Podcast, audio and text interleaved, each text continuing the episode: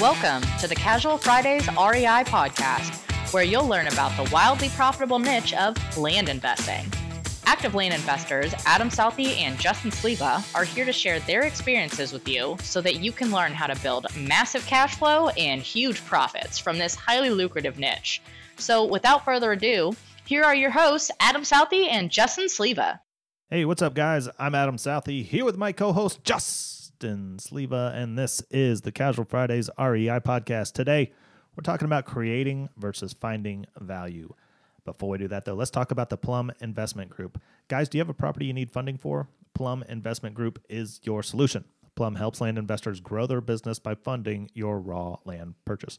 It's truly an awesome deal, guys. And just to be clear, this isn't a loan. Plum will actually partner with you on your project by putting up the money. So do yourself a favor, go check them out. The website's www.pluminvestmentgroup.com. Happy Wednesday. Hey, happy Wednesday. Did you want me to say hump day? No, we, we No. did the remix last time. Yeah, I got to get to holler a little bit this week so mm-hmm. far. You haven't done that one, hump day in a long time. I thought I did it a few weeks ago. Oh, you do? Mm.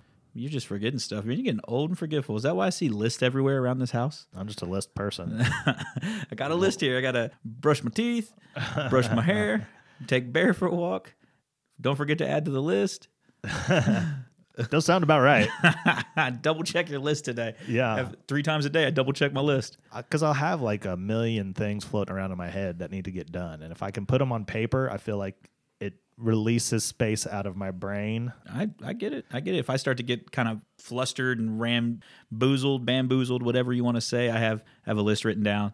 Like I had, I just I have to go back to it, and I'm like, oh, cool. Then I go back and I'm like, dang, I did some work today. Yeah, that I do like that part too. I start every day by writing a list. I mean, because you know, first thing in the morning, you're thinking about what do you got to do for the day, and then you've got ten thousand things. We'll put them in, put them down, and then if you can check them off as the day goes, you feel like you feel accomplished. Yeah, throw in kids being home from school, wife tired of dealing with the kids when you're trying to work, all kinds of stuff going on. Yeah. How busy are your kids with homeschool stuff? They uh, so they get a packet once a week. My kids finish it in their first day. Ah, and then they have a class like nine to ten, and then one of the teachers sends a video, and so they they we try to have them do something from about nine to about eleven every day. So are they loving it? they are they're getting to play with their friends. We're getting there, so we're in that weird age where they're getting to have independent time with friends, and so like yesterday, Jackson was a little upset about.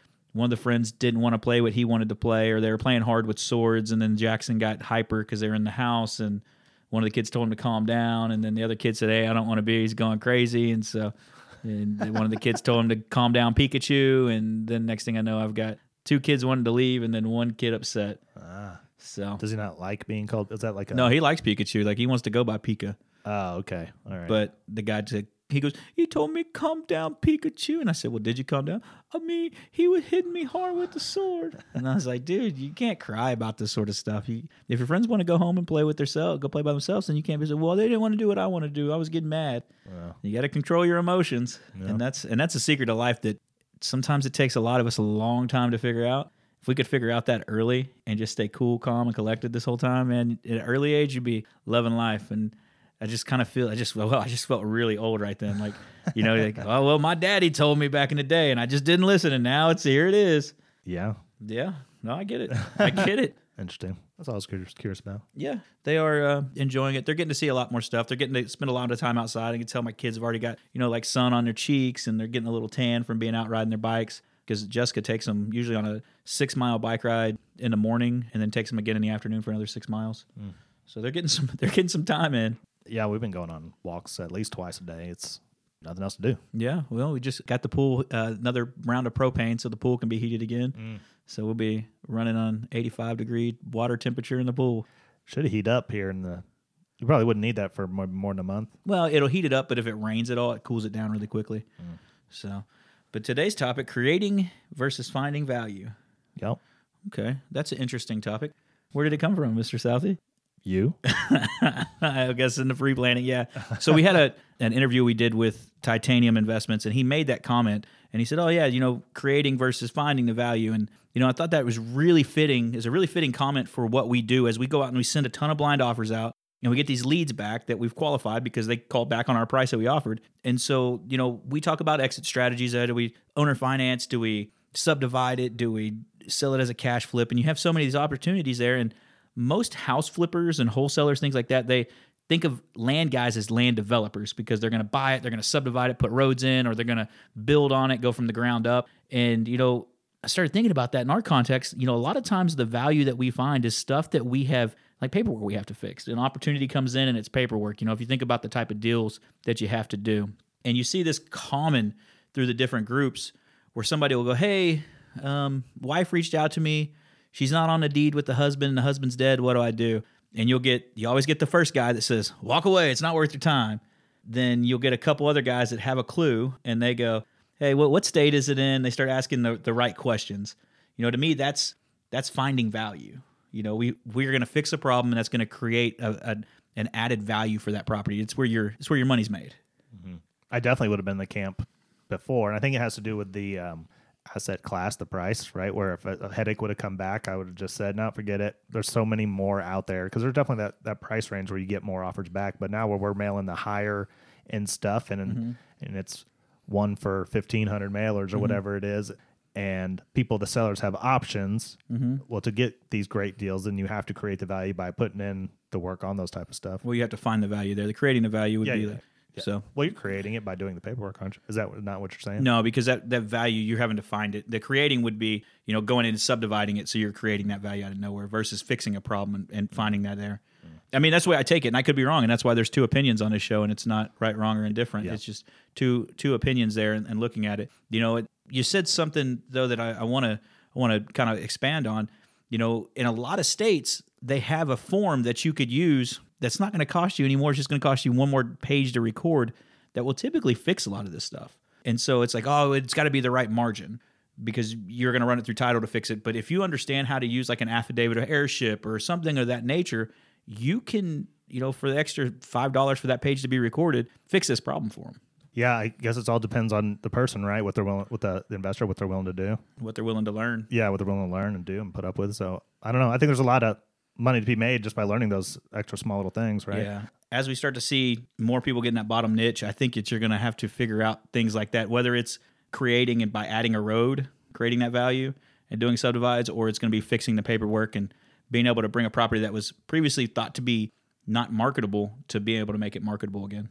I almost go back to the uh, how we just told them not to buy the what ifs, right? And like, Uh-huh. what if I could just get a road there? Yeah. I mean, so I think there's going to kind of be a thin line between that. If you go into the, let's say, creating value by subdividing Mm-hmm. it, right? Well, let's make that the the plan going into it instead of getting a property back and saying, well, I can't make it work like this, but if I subdivide it, I can make it work.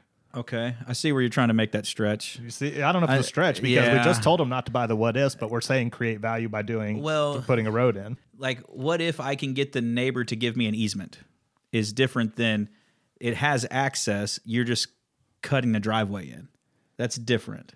Well, I want that's why I want to Yeah, clarify. it. okay, let's okay. clarify that. Okay, yeah. we just told them two days or Friday to say Yeah, I mean that's. Uh, I kind of felt like that was a stretch or a play on words, but maybe I'm maybe I'm missing that because you know it's like, hey, it's landlocked. All I got to do is let the neighbor give me an easement. Well, that's different than it has access and you making sure there's a trail to get you onto the property. Cut in there. That's and, and that's I mean that's my personal opinion. I mean, I I'm not think- trying to argue with it. Yeah. Argue with it. I'm just want to because of- it does feel like you can you can say by getting a road there you're creating a value, and I don't want people to take it that that's what we're saying. so like i'll put in perspective kind of a, a ideal situation where i'm thinking this maybe this is what i think you're explaining so i'm going to try to walk through it visually so somebody else can listen to it as well and, and try to make a thing. So we've gotten some property back in the Ouachita national forest. It was originally subdivided had old logging roads on it that they're it's okay for you to use them but it's not really usable they're not legal easements or access but it's how you it's ingress egress is allowed on them but they haven't been driven on since 1990 by a car so think about the mountain road we went and looked at. Now, would it would it be worth it for us to go up there and take a a scraper or a front end loader and go fill every one of those big nasty ruts that we saw to make that road there? That's kind of eh. Yeah. But if it was a written easement that allowed us to get there, and it was like say the um, Haskell County property we have, that's a thousand feet to get to the property. That's an easement they can get on. It's gated, but it's unlocked, and it has that one mud hole. And we said, hey, we're just going to pick a bobcat and clean that one mud hole up. To me, those are kind of two different things, like two different extremes. Mm-hmm. So if we got to go seven miles up a mountain road and we got to get a brush cutter up there and cut all this brush just to get it make it passable, I mean that could be worth it. But you know, you're doing work on somebody else's property that probably shouldn't unless you have written permission on. Mm-hmm. I agree with you. I just wanted to make sure that we were not being confusing on that. Yeah. I think what you said is clear, and, and then I agree with it 100%. Yeah, I, I don't, man, how do you say this? Going into the property, knowing what your exit strategy could be, you have this the most simple exit strategy, which is to buy it and sell it for more, make a profit. That to me is clean. Then when you say, hey, well, we could add in two or three other exit strategies that make money too. So now we we're looking at so we could go in and say, okay, hey, we bought this 40 acres in. We'll just since we've been talking Oklahoma, we'll just say 40 acres in Oklahoma. We could subdivide it down. It has access on a county road on two sides. We could subdivide it down into four tens. That's it. That's not a what if to me. We could still do it because we bought it cheap enough to sit, buy it as a 40, sell it as a 40. It meets all our acquisition requirements, but there is an option to do it this way. And we have four tens now. Now the price is shot way up because this area for 10 acres, uh, 10 acre properties, they average, you know, five or six thousand dollars an acre versus, you know, the 500 bucks an acre we paid for it. That's a great feeling, too, when you get those. Oh, dude, we got one in Montague County. A guy came in and wholesaled, and it's uh, one of those type deals. It has access on two sides, and the the plan is just to sell it as is, but it has opportunity for multiple exit strategies. Montague County, Texas. Yes, sir. I, I mean, I know that's like close, but I can't picture it. Um. Nocona, oh, oh, Nocona. Sunset, No, yeah, Decatur. Chico area, north Yep. of Chico. Yep, following up that way. You know that subdivision on the way to see Joe, your Tiger King. I'm not going to see Joe. Joe's here in Fort Worth, so Uh, we can. I was hoping I'd come in. You'd have bleach blonde hair, handlebar mustache, and a mullet. Not yet, at least. There's a new episode coming out this week, I think. Is it? I don't know when it was going to be. Oh, I think so. That'll be exciting to see. Although there's a bunch of trash coming out about him now, so You're not happy about Joe no more. I mean, I always thought Joe was kind of a crackhead, right? But but it, it was definitely fun, entertaining. Yeah. So what what do you think? Um, by fixing those problems, we can we can find the value there. By going out and getting out to these people that are just you know generational land that's just left, and now we're getting an offer into a hand of somebody that didn't know they could sell it and get cash. So now our offer is actually dollar bills to them versus just this junk piece of land that their dad had or their grandma had and left it to them, and it cost them taxes. So that's I mean, to me that's kind of creating value too. Just the the core of what we do and how we do it does that as well. Yeah, I think I'm kind of confused on. You're asking, are we creating value by sen- by the by the Yeah, way we I- buy property? Yeah, I kind of Yeah. asked that, but in a way told you that's what we're doing. Oh, too. okay, okay, Yeah, that's why you're confused Yeah. because I told you what I asked you to. I told you what to answer what I asked. That's not a good thing for podcast school. okay. Agreed. I'll just go. Agreed. Agreed. Casual Fridays podcast school. Is that what you're? Yeah, what you're we have a mini course. Yeah. If you want to start your own podcast, just give us a call and we'll you know, get it up and running for you for only ten grand Ten grand and a subscription fee of two fifty a month. Minus that. Uh, uh, okay. What else? I mean, I think that's pretty good. I I definitely agree that there's ways that we should be doing it and ways that we should be making money and putting in that work and getting it done. mm-hmm. Agreed.